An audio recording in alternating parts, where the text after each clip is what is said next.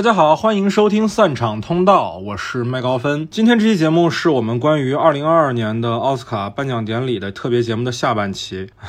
现在已经五月份了啊，奥斯卡是三月二十七号办的，拖了非常的久，不好意思。在上半期里呢，我和 Todd 一起聊了今年的奥斯卡，它作为一个文化现象，折射出了美国社会的哪些现状，也讨论了几部我们认为在奥斯卡上没有获得应有承认的遗珠。那在今天的节目里呢，我们将一步一步的讨论十部获得最佳影片提名的影片，以及获得提名的四部国际影片。本期节目也将制作加长版，送给所有在爱发电上支持我们的朋友。加长版的时长将比正式版长大概十五到二十分钟，也欢迎大家在爱发电上支持我们。接下来内容非常的密集啊，希望大家这个全程保持安全带扣好系紧。那我们就发车了。接下来的十部影片呢，就按豆瓣的评分由高到低来聊吧。那第一名就是高达八点六分的《Coda》监听女孩，你打几分？我给了五分，不及格。不单是不及格，现在回想起来，这个分数可以给的更低一点。但我确实也是对于这个片子所代表的这个 representation 表示赞赏的，所以给了一个稍微高一点的分数。但是像我刚才说的，这就是一个中央六套电视电影的水平，也没有什么好说的。嗯，我给这个片子啊四分，真的不能再高了。其实一开始看的时候没有这么反感吧，因为他们打鱼那一块儿啊，包括他在学校里跟同学相处这一块儿，我觉得就是标准的美式青春片嘛。但后来我看了贝利叶一家，就是他的原版电影之后，我就更加的愤怒了，因为他这个片子几乎没有做任何的翻拍上的改编，他可能做了几点吧，一点就是原版里他们家是做奶酪的，但在新版里把它改成了打鱼的嘛，这可能是美国本土化的一个设计。但首先这点它并没有什么更深刻的表达，没有什么本质上的意义。那另外一点是原版里面提到了他爸是准备去竞选的，竞选市长这么一件事儿，那在新版里就纯粹变成了一种政治倾向上的呼吁，其实是把他爸的这个家庭线的诉求给弱化了的。然后还有就是原版里改动的，可能就是把弟弟给改成了哥哥，就是原版里是弟弟，但是弟弟跟这个女主角的闺蜜啊，还是有一段暧昧的爱情戏。新版里把这个给保留了，但这个改动我觉得其实也不涉及影片的核心表达吧。相比而言的是，这个影片它削弱了什么呢？首先削弱了原版里非常可爱的那种法国小镇的一些生活细节的东西啊。首先是手持摄影，在新版里基本就看不到了。这个片子几乎全程都是固定机位，这么夯拍就完了的。那我觉得这是一种非常偷懒的做法。它所有在该展现视听语言的地方，它一点都没有。在新版里，导演的功课上其实是做了减法的。哦，对，它有一个非常核心的改动，就是新版里面这个男孩跟女孩的之间的矛盾，是因为男孩听见了女孩的父母在做爱嘛，对吧？这是可以说的吗？啊，这个没啥不能说吧？我觉得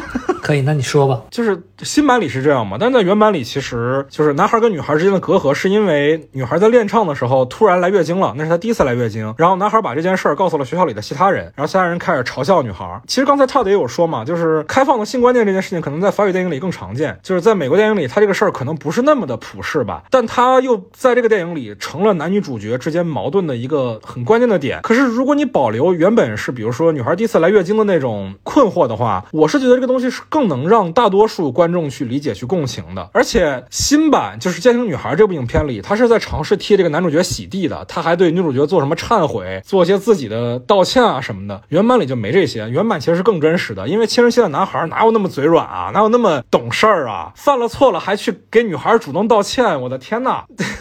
你把男人想的太好了，真的。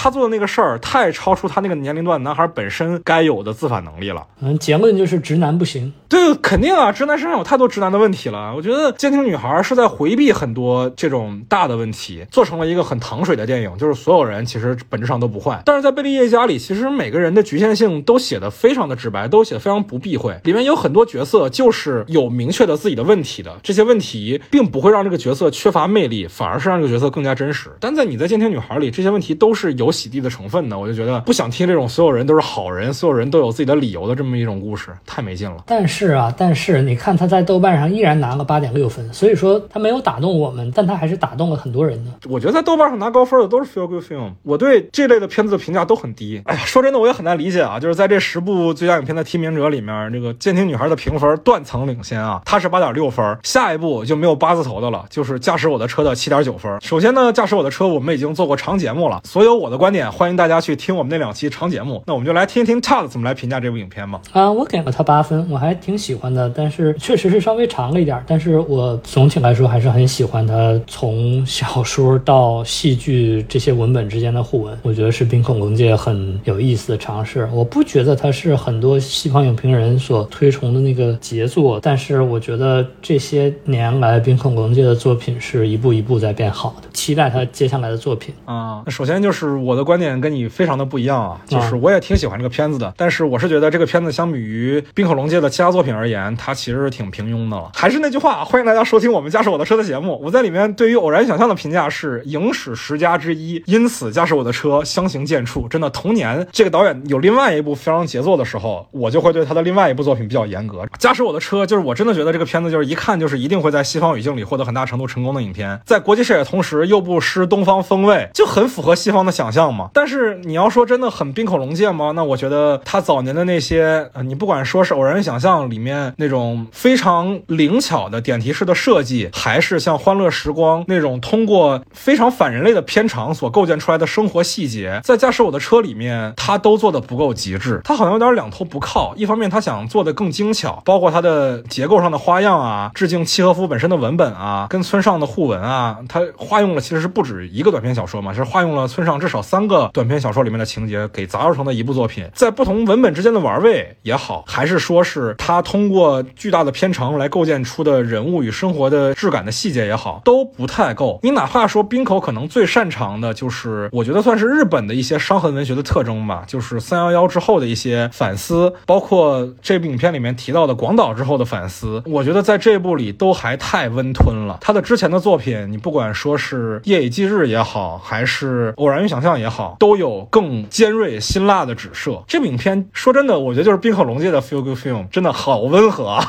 看到最后好治愈啊！就是这个男主角通过戏剧与表演，最后跟所有他之前的心结释怀了，也让他身边的人，就是这个女司机释怀了。哎呀。怎么说呢？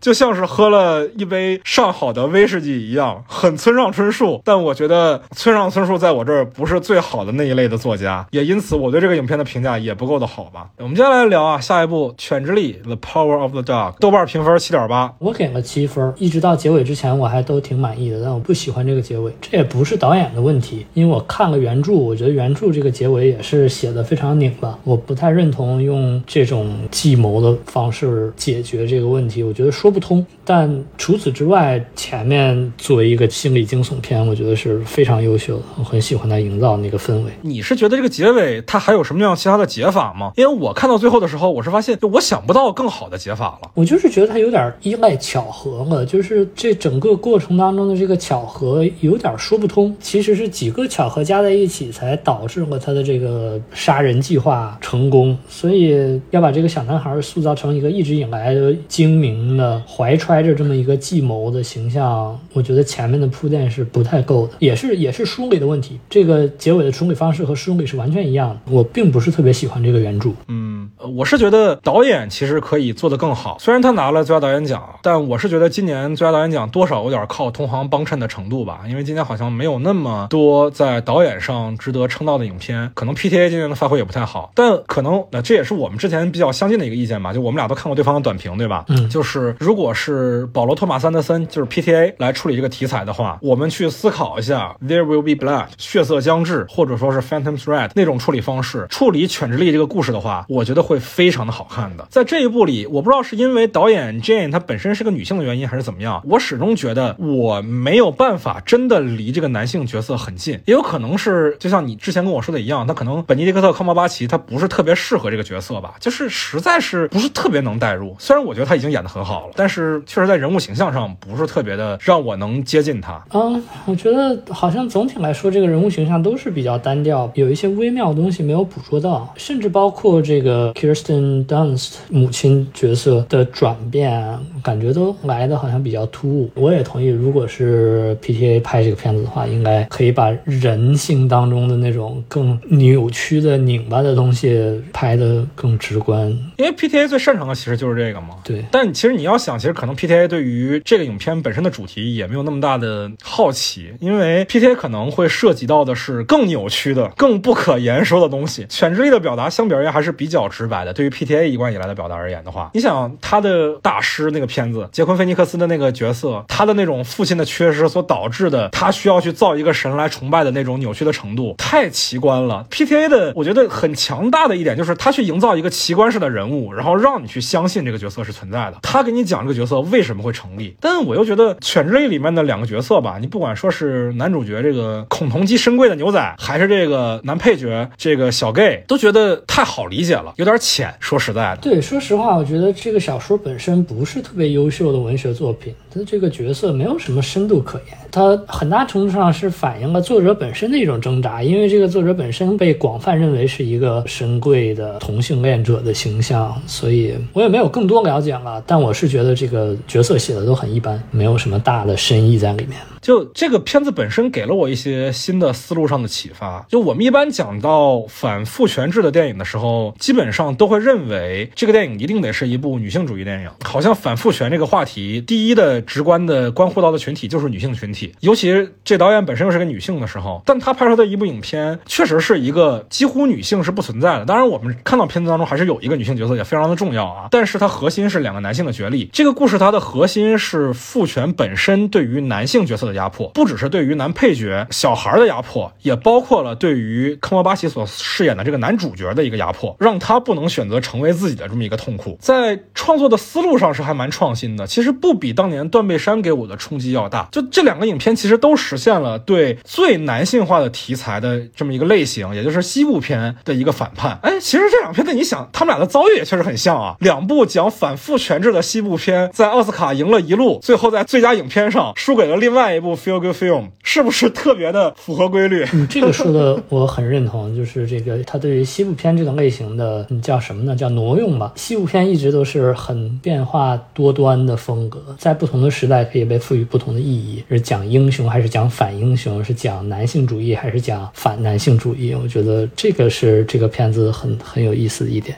但这个原著小说也是六十年代的作品，所以你说它新，其实这个东西也是早已有之的。哎，但是我是觉得在观念上，文学一定是领先电影的，这个毫无疑问，必然是这样的。你在任何一个类型的框架下，就是文学都领先电影一大步，因为电影是更大众的艺术媒介，更大众就意味着它会更保守。行，那我们接下来再谈下一部影片啊，也是一个我们做过节目的电影啊，豆瓣七点七分的《沙丘》，由丹尼斯·维伦纽瓦执导。这是这十部片子里我看过最多的。两部之一，打个十分啊！哇哦！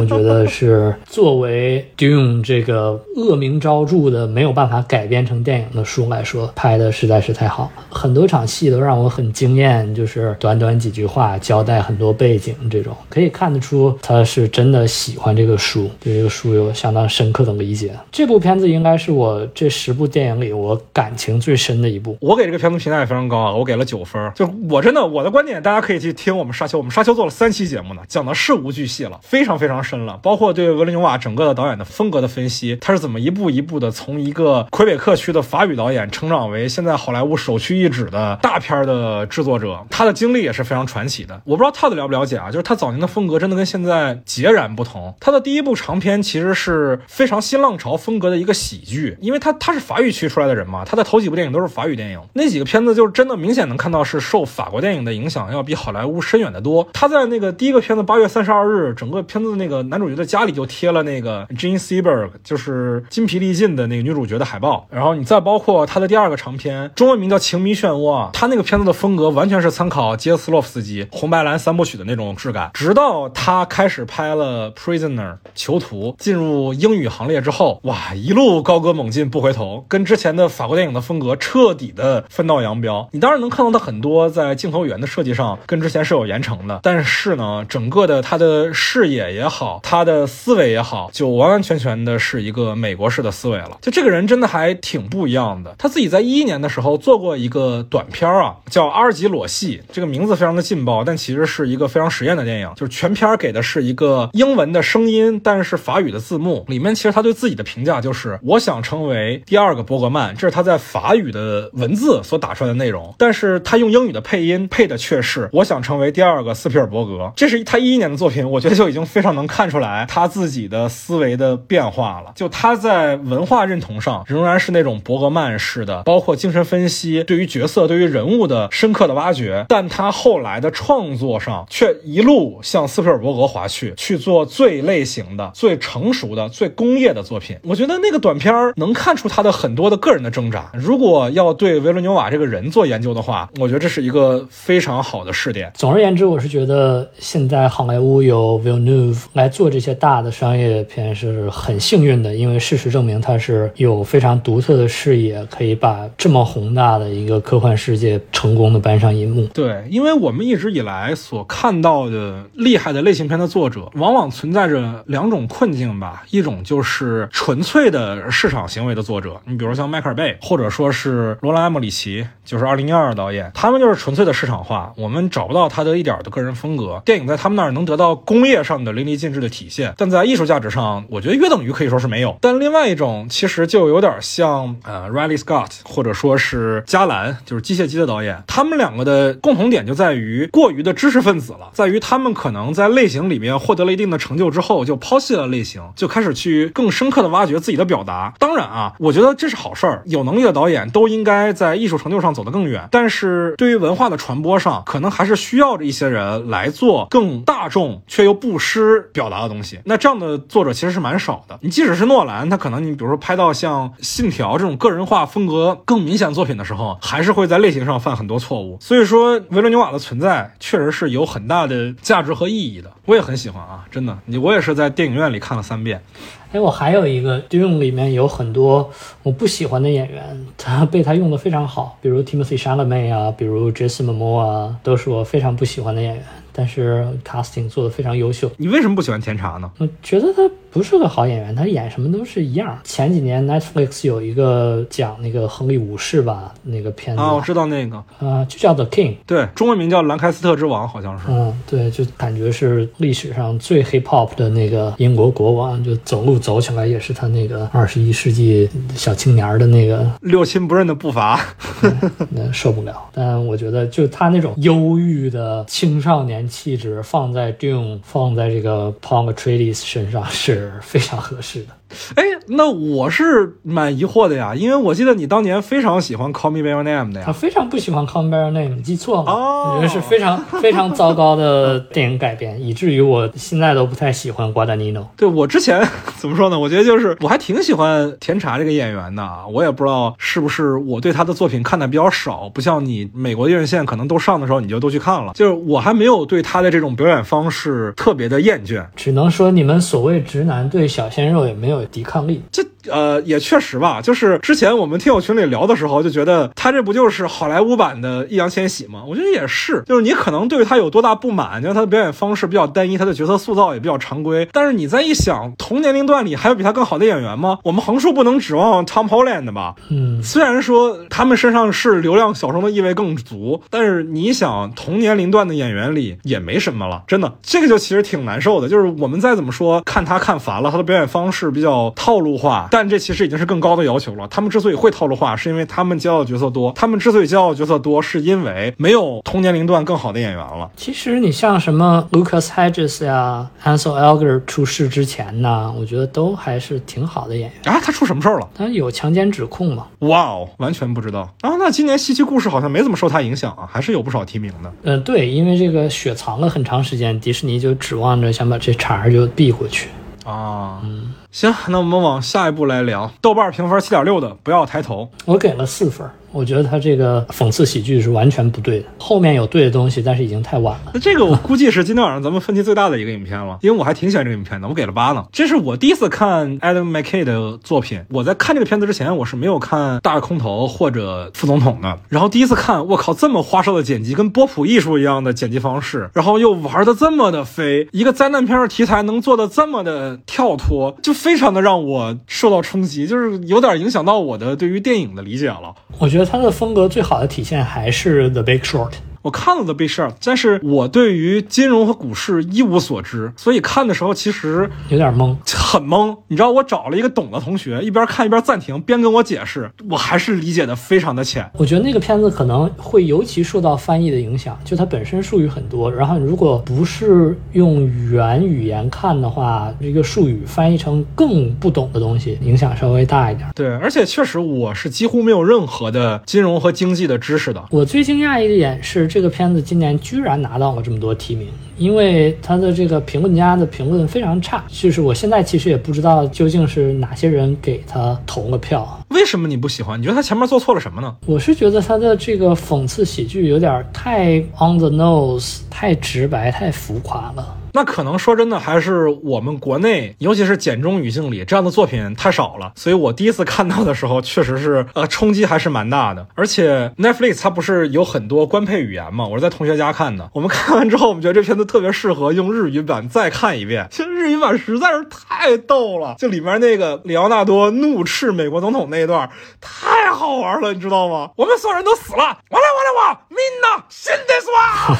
我就一定能把这个台词背下来了。我好像看过那个片段，对，因为我发朋友圈了嘛，你可能看到我朋友圈了。有可能，我是觉得讽刺喜剧这个东西，一旦是过了火的话，效果马上就大打折扣。它对我们社会现实的描述，让我觉得过于高高在上了。美国社会是这个样子的吗？是有这么愚蠢吗？好像也没有。我是觉得它是一个很让人产生隔阂的一种表现手法，就是就讽刺这个东西，是你是要精准的捕捉现实中荒谬。的东西，但是你去讽刺一些不存在的东西，我觉得既达不到讽刺效果，也达不到喜剧的效果。反正我这个片儿坐在影院两个多小时，我是觉得挺煎熬的。那这可能就是文化语境的不同了，就是可能因为我们跟美国太有距离了。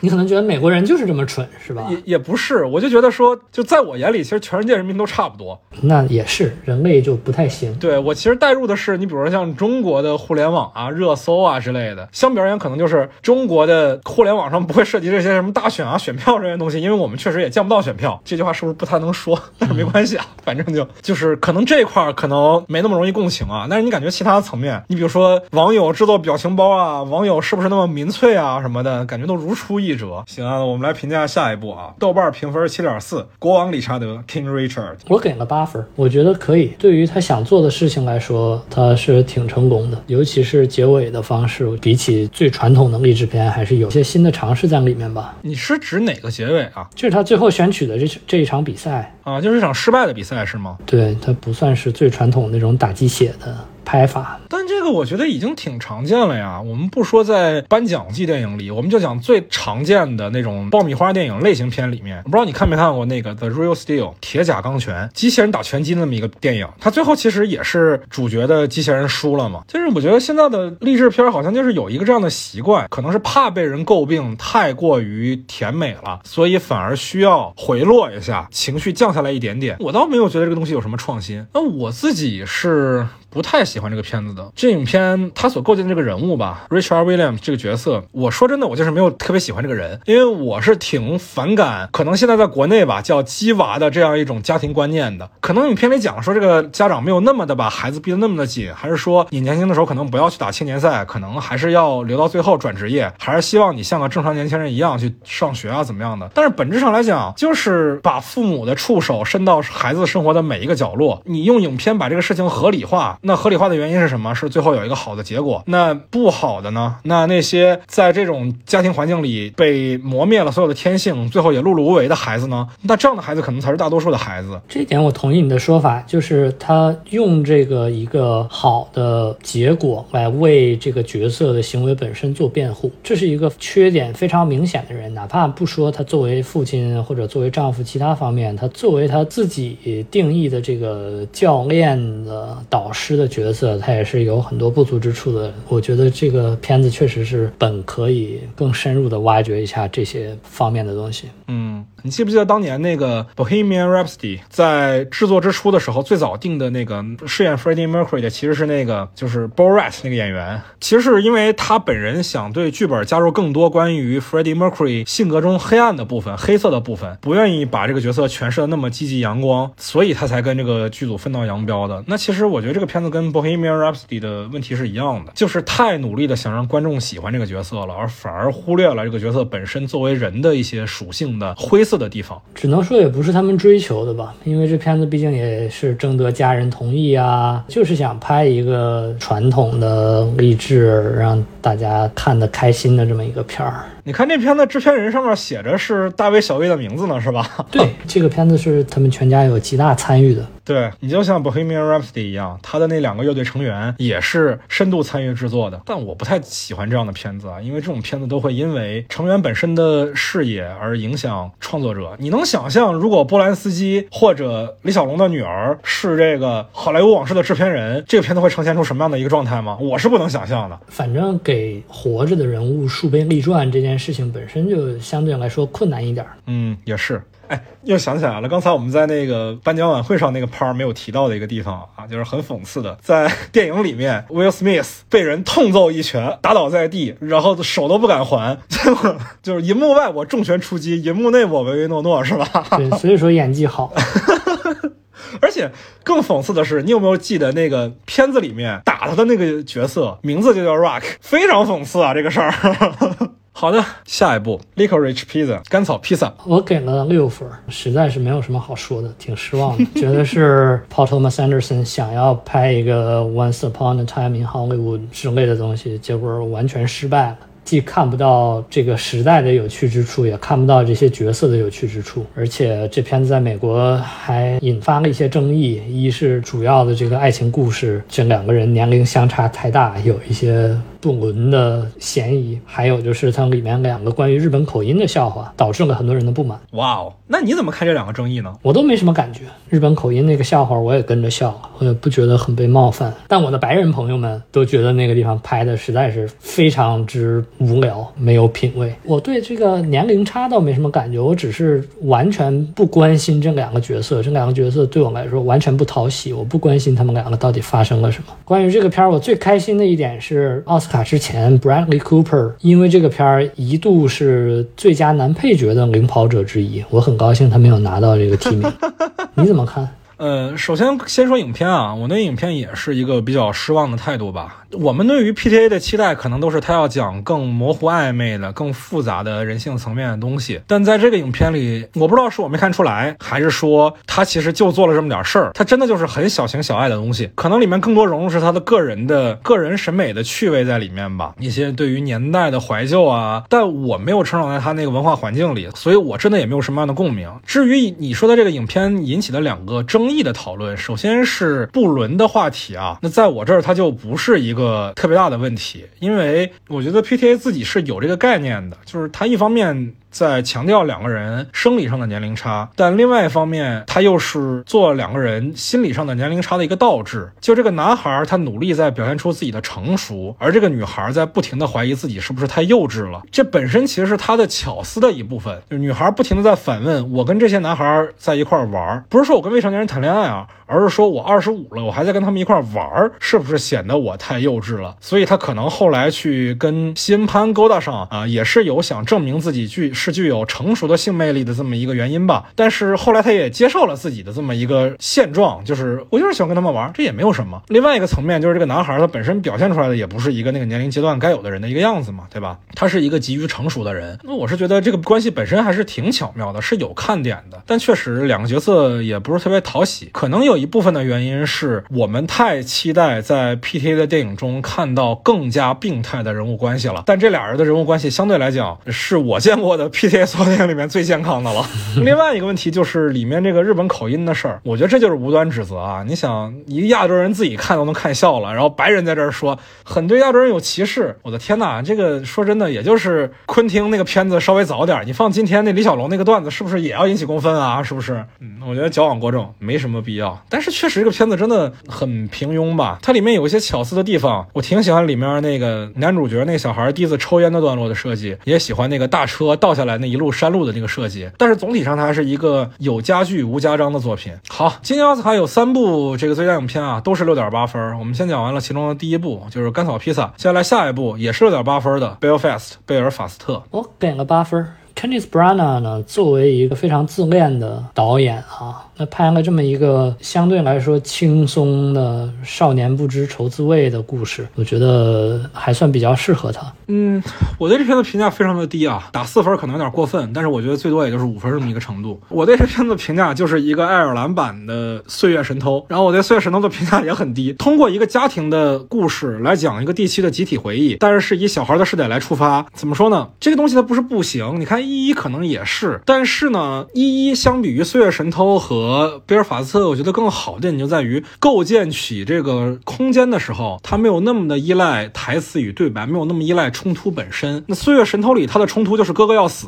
然后贝尔法斯特就是我们全家作为新教徒是否要搬出天主教徒的这个区域，这种冲突我都觉得太戏剧性太强了。可是你看一一他的那个冲突就非常的缓慢，有生活质感，它不是这么的戏剧性。另外一个部分就是，也是我对于贝尔法斯特这个片子的一个。呃不满吧，就是很多人说这个片子很像罗马，但是肯尼斯·布拉纳他自己说嘛，我没看过罗马啊，你们这骂我是不合适的。我是看完这片子，说实在的，我相信他没看过罗马，因为他但凡看过罗马的话，他就不会拍的这么烂。这个片子真的是台词对着台词，一句话对着一句话，整个片子嘴就没有停下来过。阿方索·卡隆是不会这么干的，这个太不电影了，太不 cinema 了。但是我相信贝尔法斯特的摄影师，他一定看过罗马，一定非常喜欢，而且一定看了不止一次。真的，这个摄影语言实在是太相似了，用了大画幅的摄影机。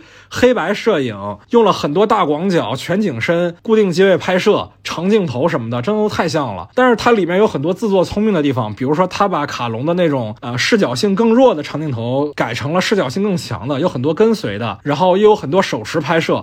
但我觉得这些自作聪明的东西其实是很掉价的，因为。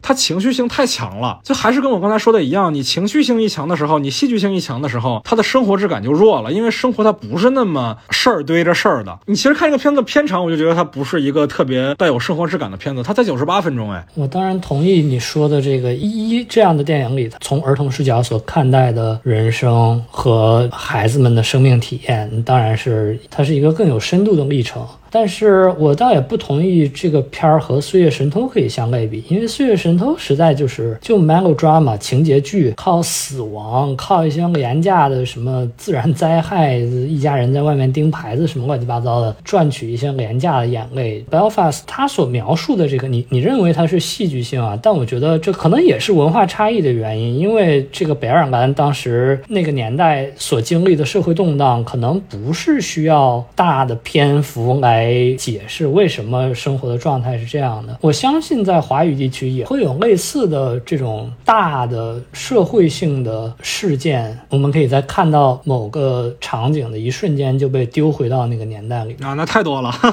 太多我们不能聊的了。对，所以我觉得，因为北爱尔兰本身它就是一个涉及宗教、涉及种族的这么一个冲突，所以我不觉得这是一个过分戏剧化的一个过程。他只是把一个孩子放到了当年。年的这个动荡的社会局面里面，它是一个长期的几十年的持续性的暴力冲突，所以对于那个年代长起来的孩子们来说，那就是他们的生活常态，不需要过多解释的。习惯了这种动荡，把它当成了一个日常的背景，然后在这样的背景之下发现色彩。哦，对，你要说到发现色彩这一点，我就更不满了。就是里面这个非要把电影和戏剧做成彩色的这一点，哇，太刻意了，太刻意了，太刻意了。那就是 Kenneth Branagh 自己自恋这一方面的体现嘛？他要以某种方式来表现他最后成为了一个电影人，成为一个创作者，然后向他自我致敬一下。但是我我说真的啊，我可以理解，比如说你在看电影的时候剪几个电影画面，这种时候变画幅啊，然后电影变彩色啊，然后切回来是黑白啊，这些我都可以接受。但它里面有一些带人物关系的，然后银幕是彩色的，人仍然是黑白的这个东西，我觉得你这个电影语汇是混乱的。你包括戏剧那一块，他的祖母的眼镜里的反光是彩色的，对吧？嗯，但祖母本人是黑白的。这个时候我在看电影的时候在想，那你的所有的角色的眼神光是不是也应该是彩色的呢？他没有，那我就不能接受了。凭什么戴眼镜的人眼睛里反倒的舞台就是彩色的，而不戴眼镜的人眼睛里反射的就是黑白的呢？我这可能是较真了吧？但是我是觉得，当你采用一种高概念的视听语言的时候，你就必须经得起较真。我不说那些更高级的导演在怎么玩画幅这件事情啊，比如说《沙丘》里面的每次画幅变化，我之前在长节目里也论证过，它都是有设计的。我们就说中国华语电影人冯小刚拍《我不是潘金莲》的时候，他的每一次画幅从圆变方，从正方形再变成宽银幕，它都是有明确的依据和逻辑的。那我觉得贝尔法斯特在这点上太弱了，他的那些拍银幕的时候是哪个是主观啊，哪个是带关系啊？带关系该是黑白还是彩色啊？这个舞台是彩色还是黑白啊？舞台上落下来的雪花是彩色还是黑白呀？舞台观众是黑白还是彩色啊？观众的哪些反光是黑白还是彩色？他这些逻辑都是混乱的。这种混乱背后体现出来的是作者的一厢情愿与自我陶醉，只能说是他太自恋了吧？就是自恋到他觉得自己想不清楚也没有关系。那我觉得这是不可以接受的态度。好吧，我们再聊下一部影片，第三部六点八分的影片，二零二一版的《玉面情魔》。我给了六分，也是没有什么特别强的情感。我是还蛮喜欢的啊，我给了七。我对这个片子首先期待是很低的，一方面我对这个导演啊陀螺本人就没有很喜欢，因为《水形物语》真的是当年最让我失望的电影之一吧。呃，还有一点是我是先看的原版再看的这版，然后我是两部电影连着看的。原版确实也是一部非常老的电影啊，是七十五年前的一部作品，四七年的。但是我自己在看原版的时候，我没有觉得有太大的问题啊，因为我确实还蛮喜欢那种老的黑色电影的。但是我为什么比较喜欢新版的一个原因，就是我觉得它并不像很多的。评论一样说理解不了它为什么要翻拍，我觉得它为什么要翻拍这个点其实特别的清晰，而且做的还不错。就是我们经典的老的黑色电影，他们常见的逻辑是展现人在极端的情况下可能会变成什么样。尤其你想那个老版是四七年的嘛，正值二战期间拍摄一部电影，就是讲人的异化。那新版的其实是在跟你讲人为什么会变成恶魔，人是怎样变成恶魔的。新版其实是用了很多当代的心理分析的方法去剖析这个人物的，这些在老版里都是看不到的，而且。我也很欣赏陀螺的这个用现代的心理学分析的方式去解读经典黑色电影的那些人物。我也很希望能看到更多这样的翻拍，因为真的经典那些黑色电影，你包括希区柯克的作品，是一个很适合去做这方面解读的宝藏。嗯。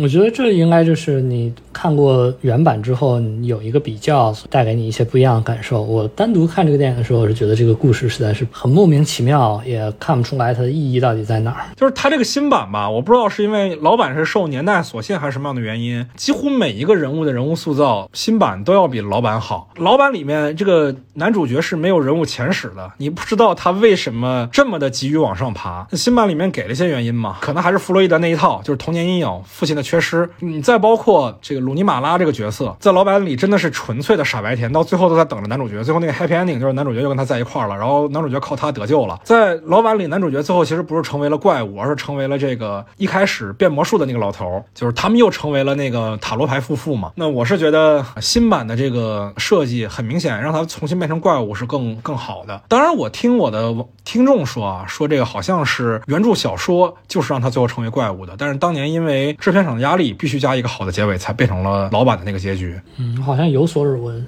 那这一部我们也就聊到这儿吧。我们来聊这十部最佳影片的最后一部，也是评分最低的一部，斯皮尔伯格拍的。West Side Story，我给了八分。我觉得，嗯，六一年的电影对音乐剧本身是做了比较大的改动。这一次很多东西又改回去了。哪儿改了呢，老板？比如说那个 I Feel Pretty 那首歌的顺序，六一年的时候是改到了他们见面之前，但原版音乐剧里应该是是在他哥哥被杀之后。还有 Cool 那首歌也是原版被放到斗殴之后，其中一个人来劝说其他人保持冷静，但这个在原版音乐剧。训里也是在斗殴之前发生的，所以这些曲目顺序的改动让我觉得好像还是原版音乐剧的顺序更合理一点。嗯，另外有一些歌的新的处理，比如说 G Officer Krupke 啊那首在警察局里面的歌啊，那首是我最喜欢的那一段，还有酷那首在桥上的那个编舞都还蛮好的。不过总体上来说，我是不觉得这个片儿有什么翻拍的必要。虽然说完成度还算挺高的，算是给这个旧的音乐剧注入了一些活力吧。我给这个片子只能打一个六分啊！我跟《玉面情魔》一样，我也是先看的老版，然后接着紧接着连看了新版。看老版的时候，我其实特别痛苦，因为我真的意识到了自己不是一个音乐剧电影的受众，几乎是看不下去。而且我也不太懂这么一个经典的罗密欧朱丽叶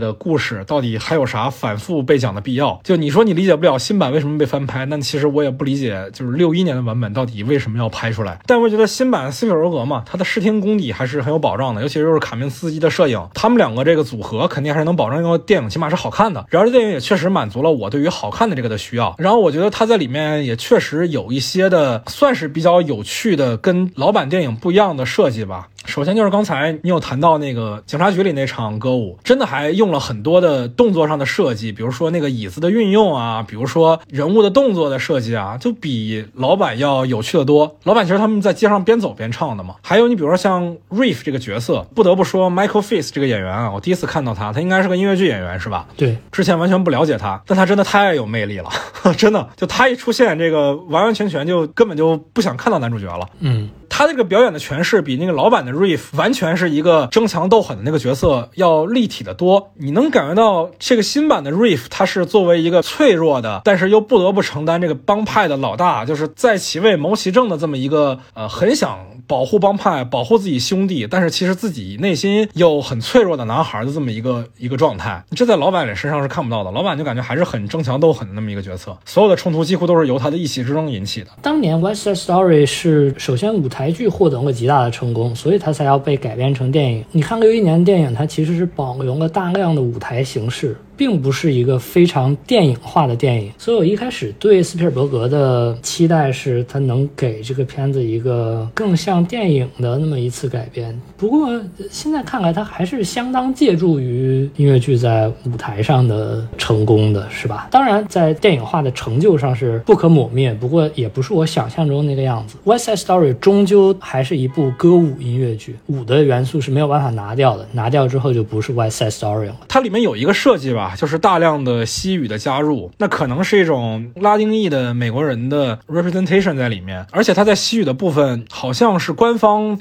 就没有给英字吧？对，这个点可能是有设计的，可能是相较原版的一个突破。因为我印象中原版其实所有的西语的内容都只是作为点缀。受年代的限制，原版还有一些其他的问题，比如找这个白人演波多黎各人呐，然后给演员画这个深色皮肤的妆啊，现在看来都是不太合适的。所以这个新版可能在很大程度上也是着力于解决这些问题吧。对，在这一点上，可能也确实起到了一些积极的作用和意义吧。但是我是觉得，如果斯皮尔伯格真的需要做这个表达的话，就未必需要借助这个老版的这个文本了。他其实只是想拍音乐剧而已，他拍这个东西并不是一个政治宣言，他真的就是想拍个音乐剧而已，就选了这一部。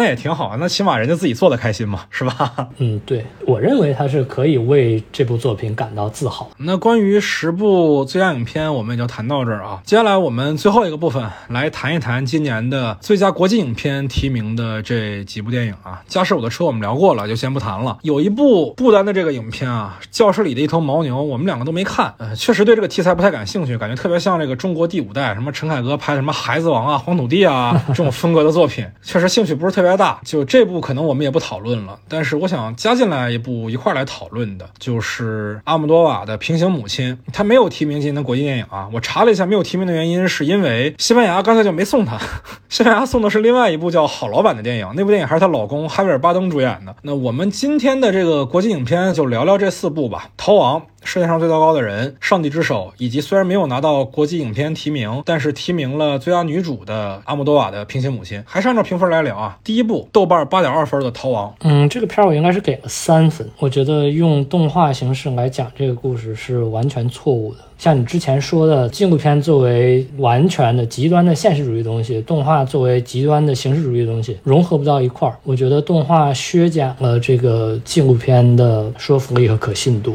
另外，我也个人而言，我是没有太被这个故事打动。我觉得有点像是美国，这当然这不是美国电影啊，但它受到欢迎，我觉得好像有一种这个衣食无忧的观众自己的一种自我感动啊，有点俯视视角呗。对，所以我整体而言都不是特别认同这个片子。嗯，我还是蛮喜欢这个片子的啊，我给了七。首先，先聊创作观念这个事儿啊，就是它的动画片的和纪录片这个两个形式的冲突这件事儿。就是首先我们在刚看的时候，我们就知道它的起初的原初的动机是要保护故事中的人物嘛，对吧？因为它人物都用的是化名，然后通过动画来隐去它的真实的形象。它确实还是有一些不太融合的地方，比如说采访的段落，或者说是普通叙事段落的时候，它那个动画就显得除了为了保护当事人以外。就没有特别大的必要了。对我主要的问题也是，就是它采访段落的动画的使用。因为如果就是讲一个故事，它拍成动画片的话，我觉得问题不是特别大。但是，嗯，我也不知道为什么，就是他把采访这个部分画成动画，让我觉得感受很不对。我作为一个纪录片观众，我无法对它产生信任。嗯，我理解，因为它毕竟是画出来的，它毕竟是人工的东西。但他想让你相信这种人工是源于天然，其实是个特别拧巴的事儿。我可能就还蛮能接受的。吧，我在电影语境这个层面上，我是特别容易去相信一个作品的，而且就是在最后，这故事的男主角跟他的男朋友在那个画面里走到草丛深处消失，画面一瞬间变成真实的画面的时候，啊，我当时真的是有被打动到，就是那种会心一击的感觉。我意识到前面所有的事情都是有真实故事依托的，如果没有那一刻的感动的话，可能对于我而言，这个片子也就是一个及格分而已。它的形式很新颖，做了一些尝试，但是也就仅此而已。但在那一刻，我也觉得他的把这个事件本身的视野从形。式拉回到了内容，让我重新关注到了故事里的核心表达，也就是画面中被隐去的两个人，还是有戳到我的，真的。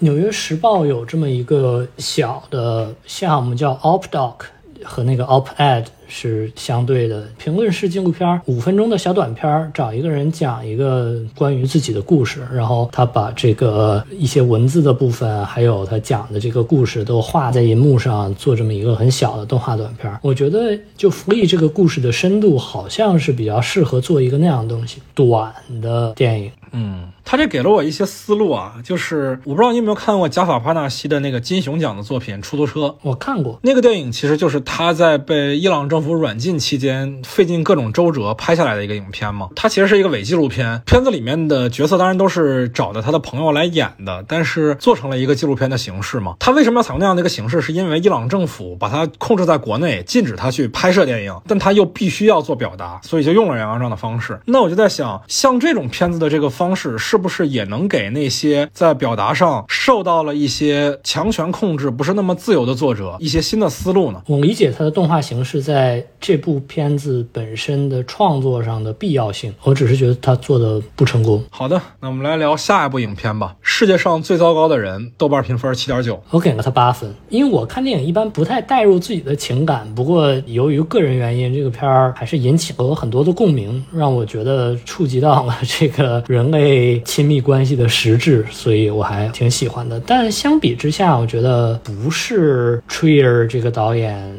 这三部曲里面最好的片子，这三部曲里我最喜欢的还是他的第一部，有那种处女座的活力。他还有哪两部？我完全不了解这个作者。一个叫 Reprise，还有一部叫 August Thirty First。Reprise 叫重奏，然后另外一部是叫奥斯陆八月三十一日，是吧？对，叫所谓的奥斯陆三部曲嘛，都是在奥斯陆这个城市拍的，都很有意思。呃，The Worst Person in the World 也是章回体，是吧？也挺好玩的。我是很很喜欢。他对那个亲密关系的描述，我觉得触及了一些当代人面对情感关系的时候共性的问题。呃，我也还算比较喜欢这个片子啊，但是我就给了七，给不到八啊，因为我觉得他没有给我在电影观上的一些冲击。这个片子可能它还是文本本身啊，就是故事是核心啊，它的电影的这个形式并不是那么的重要，这可能是我对这个片子比较不满意的一个地方。但是它的文本本身我是很喜欢的。我推。推荐你看一下 Reprise，可能在电影本身的层面上会给你带来一些好的体验。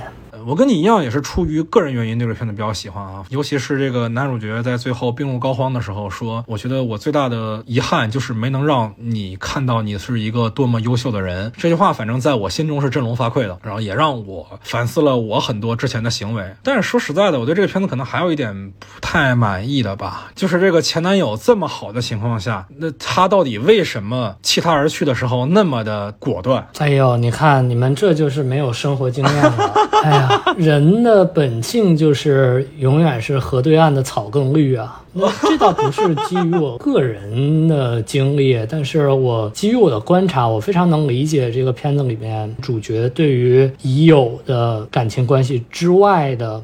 可能性的一种渴望，就是我觉得这是很多人会经历的一种欲望和追求。我觉得这个片子把这一点表现的非常好。你看，她永远是不满足的。对对对对对，这个女主角，我们从前半部影片能获得到她身上的最大的一个特性就是爱逃避嘛，而且逃避的时候非常的果决，显得这像是一件好事情一样。学不下去的专业就不学，做不下去的工作就不做，爱不下去的爱人就不爱。每一个决定都像是可以把整个过去的自我一刀。两段一样的头也不回。那其实影片的最后告诉你，你所厌弃的那些过去也可以是你的一部分，也可以跟你共处，就还蛮温和的吧。我是觉得他最后的那个结局还挺好的。他最后看到前男友带着孩子的时候啊，自己也没有对这个事情产生多大情绪波澜啊，这就是人长大了嘛，对吧？好啊，来聊下一部索伦蒂诺的《上帝之手》。豆瓣评分七点七，我给了十分，这是我去年第二喜欢的电影，觉得这是费里尼在世，他太会拍这种东西了，好像是意大利电影应该有的样子。最让我印象深刻的，我相信很多人也都一样，就是它里面那一场性爱戏，男主角和这个老奶奶的性爱戏。那当然看的大家都目瞪口呆，但我觉得这也应该是意大利电影来谈性应该有的样子。那相比之下，我这些年一直有一个心结，就是《Call Me by Your Name》把那个性爱戏拍得如此的糟糕。开始之后把镜头摇走，摇到窗外，我感觉五十年前的电影都不会这么拍。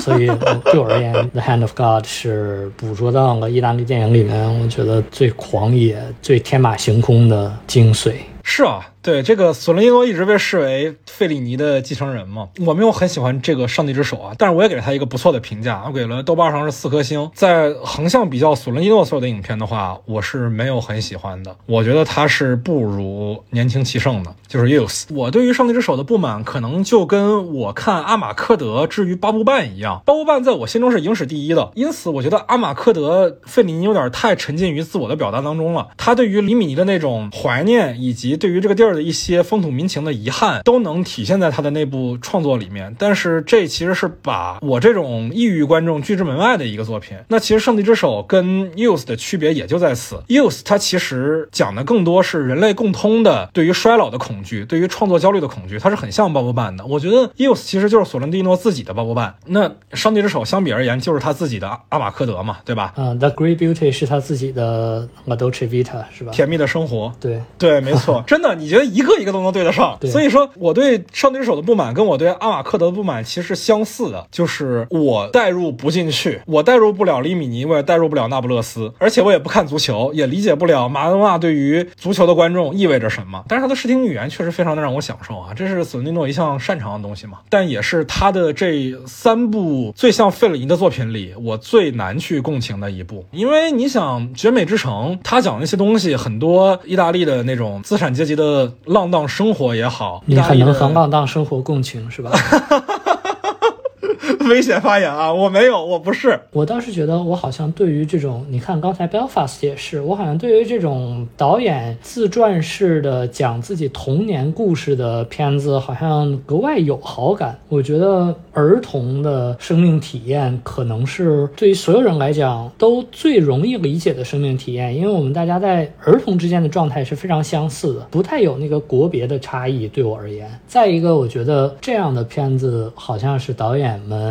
把自己最 vulnerable 的那一部分暴露出来给我们看的片子，所以我可能对他们一是有好感，二是在他们即使不好的时候，我也倾向于包容一点。嗯，呃，因为我是一个爱喝酒的人嘛，所以我对于索伦蒂诺一向以来的评价就是他的电影中弥漫着一股自然酒的气息，这样的酒往往具有最独特的水果本身的气质。嗯，我对他的作品的感受也是这样的，就是你能感觉到那种水果糜烂的气息，甜度来自于衰老，来自于对于青春的怀恋。可能对于很多人来讲就很腻人，因为他电影里有大量的这样的好看的东西，有些观众会觉得空洞，但我是觉得这个作者本身是对这个空洞是有自反性的，他可能自己对于自己一个意大利人的身份最不满的一点，也就是其中的这些空洞的地方。可是我觉得《上帝之手》对于这种空洞的自反是最少的。这个电影其实特别显年轻，也是他可能所有作品里主角最年轻的一部。那相比而言，为什么说费里尼的电影好看，就在于他是虽然说费里尼在拍他的成熟的作品的时候，往往都比索伦蒂诺现在年纪要大，但是他的作品却更像是一个清澈的作品。你是不是觉得他在虽然在拍这些东西，但他的作品是超脱于这些喧嚣之上的？对对对，说实在的，我觉得费里尼他本人对于喧嚣与热闹也是带有一定的不耐烦的，但这种不耐烦是他最宝贵的情绪体验。他沉浸在表达这种不耐烦当中，不能出来。一旦他出来了，他就不会创作了。所以说，《The Great Beauty》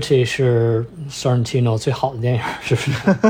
啊，但我还是喜欢 Youth，我还是喜欢年轻气盛。也有可能是因为英语的作品我更能听懂一点点吧。意大利语，说实在的，除了 Ciao Grazie，我都听不懂。嗯，那刚刚批评完那个美国观众不会看字幕，我我也看字幕啊，但是就看字幕跟听懂还是两回事嘛，对吧？开玩笑。行啊，还剩最后一部影片啊，虽然没有提名国际电影，但是我觉得也是今年非常值得一聊的阿莫多瓦的《平行母亲》。我给了七分，我自己的感觉是它非常割裂。要说换子这种故事，按理来说我国是有丰富的土壤，对吧？拍这样的故事，对对对对对。但是阿莫多瓦这个故事拍的可以说比我国百分之一百的电影人拍的都要好。这个故事太奇妙了，太曲折了。这对于这个母亲形象，对于母爱的探讨太厉害了。但是另外的这一部分呢，关于历史和政治的这个部分，我觉得完成的不好。一一是和电影的另一半比较割裂，二是总体来说完成的也不够深入。我的观点跟你基本上是一致的啊，但我对这片子的观影感受还是比你好一点，我能给到八啊。首先前言就是我非常非常的喜欢阿莫多瓦这个作者，他的上一部作品这个《痛苦与荣耀》，我基本是可以给到满分这么一个程度。那这部影片呢，肯定是不如《痛苦与荣耀》的，也确实诚如你所言，他在表达对历史的溯源这一块儿有一些野心上的失衡。那这块儿我觉得可能是所有的创作者啊，你不管你年轻的时候涉猎是什么样的主题，到了老了的时候，可能都会就是要么你去问死亡是什么样的，要么你去问我的祖先是什么样的，就是总是要把话题给上升、给扩大化的，因为你不可能总沉浸于男欢女爱当中。即使是像阿姆多瓦这样一个可能这一辈子都在表达情爱，或者说是自己跟母亲的关系的这么一个作者，但他总要承担自己作为为孩子和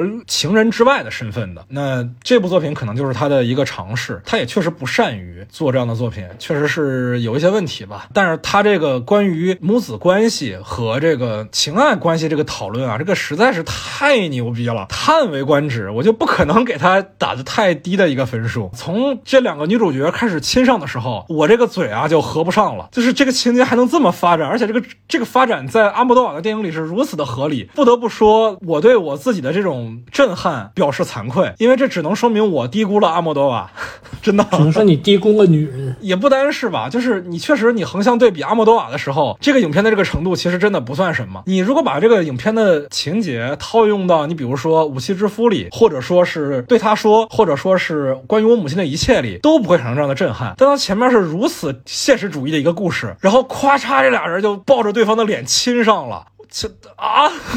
我就真的就就傻了。你跟我说这个片子骑行的部分跟历史的部分可能结合的不是特别好，但是我后来一想，这个骑行在阿莫多瓦的电影里真的算骑行吗？那这起码他这个电影里都是顺性人，是不是？我觉得这就已经不算骑行了。阿莫多瓦里的跨性别人实在是太多了。那他最好的作品里也不完全是，也有全是顺性别的，对吧？对对对对对对对，我的意思就是说，这个骑行的程度对于阿莫多瓦来讲就是洒洒谁了，但依然碾压。某些国家的百分之一百电影人。我最近在读一本书啊，叫《厌女》，这个上野千鹤子写的，关于日本文化当中的厌女文化嘛。那其实放之全世界，其实它是也有能找到相似的语境的。它里面提到有一章叫“女校文化”，就是女性社区内部的向内封闭的文化。阿莫多瓦好当然是一个男性作者啊，我不知道他是怎么触碰到这个女校文化的，但在这部电影里，确实女性之间这个文化是让我这个男性感受到我自己的一个无知的，就是在于母亲或者说是同性恋人之间的这个社区里面，他们是完全不需要男性存在的。父亲在这个电影里绝对是失位的，就是这些女性几乎是天然的认为，在成长环境里，父亲是不需要被存在的，甚至他的存在百分之一百是负面作用。我从来没有见过这么激进，但是却又可以被理解的表达。这点上，这个片子很不一样。嗯，非直男的电影导演对这些东西还是有更深刻的体会的。嗯，确实啊。那行，那关于二零二二年的奥斯卡，我们谈了这都不知道多少部电影了啊。这个有十部最佳影片，四部国际影片，六部奥斯卡的遗珠啊，真的刚刚好二十部电影，信息量也非常的大。当然不可能都体现在节目当中啊。如果有后续想跟我们做更深刻交流的朋友，也欢迎加入我们的听友群，在微信上搜索 After Cine，添加我的个人微信号就可以申请入群了。我和 Chad 也会在群里跟大家做后续的交流，也欢迎在评论区留下你的看法，也欢迎大家关注我们的微博散场风的 After Cine，也欢迎大家在阿发店上支持我们，我们也会制作加长版的节目赠送给所有在阿发店上支持我们的听众朋友。那也很感谢 Todd 花了一整个下午来陪我聊天啊！现在国内天已经快亮了。散场通道这个节目其实是最早就是从聊奥斯卡开始的。我们的第一期的试播集就是讲的《寄生虫》为什么能拿下当年的奥斯卡。去年我们制作了关于《无依之地》的节目，虽然在主流平台上被 gank 了，但是我们也通过各种渠道来进行分发。这可能会是成为我们电台的一个习惯吧。只要奥斯卡还在，我们可能就会把这个话题继续的聊下去。也期待跟大家明年在这个话题里再做更深入的讨论。也希望明年他的还能继续来跟我聊啊。好，明年再见。那就先到这儿吧，朋友们，明年再见，拜拜，拜拜。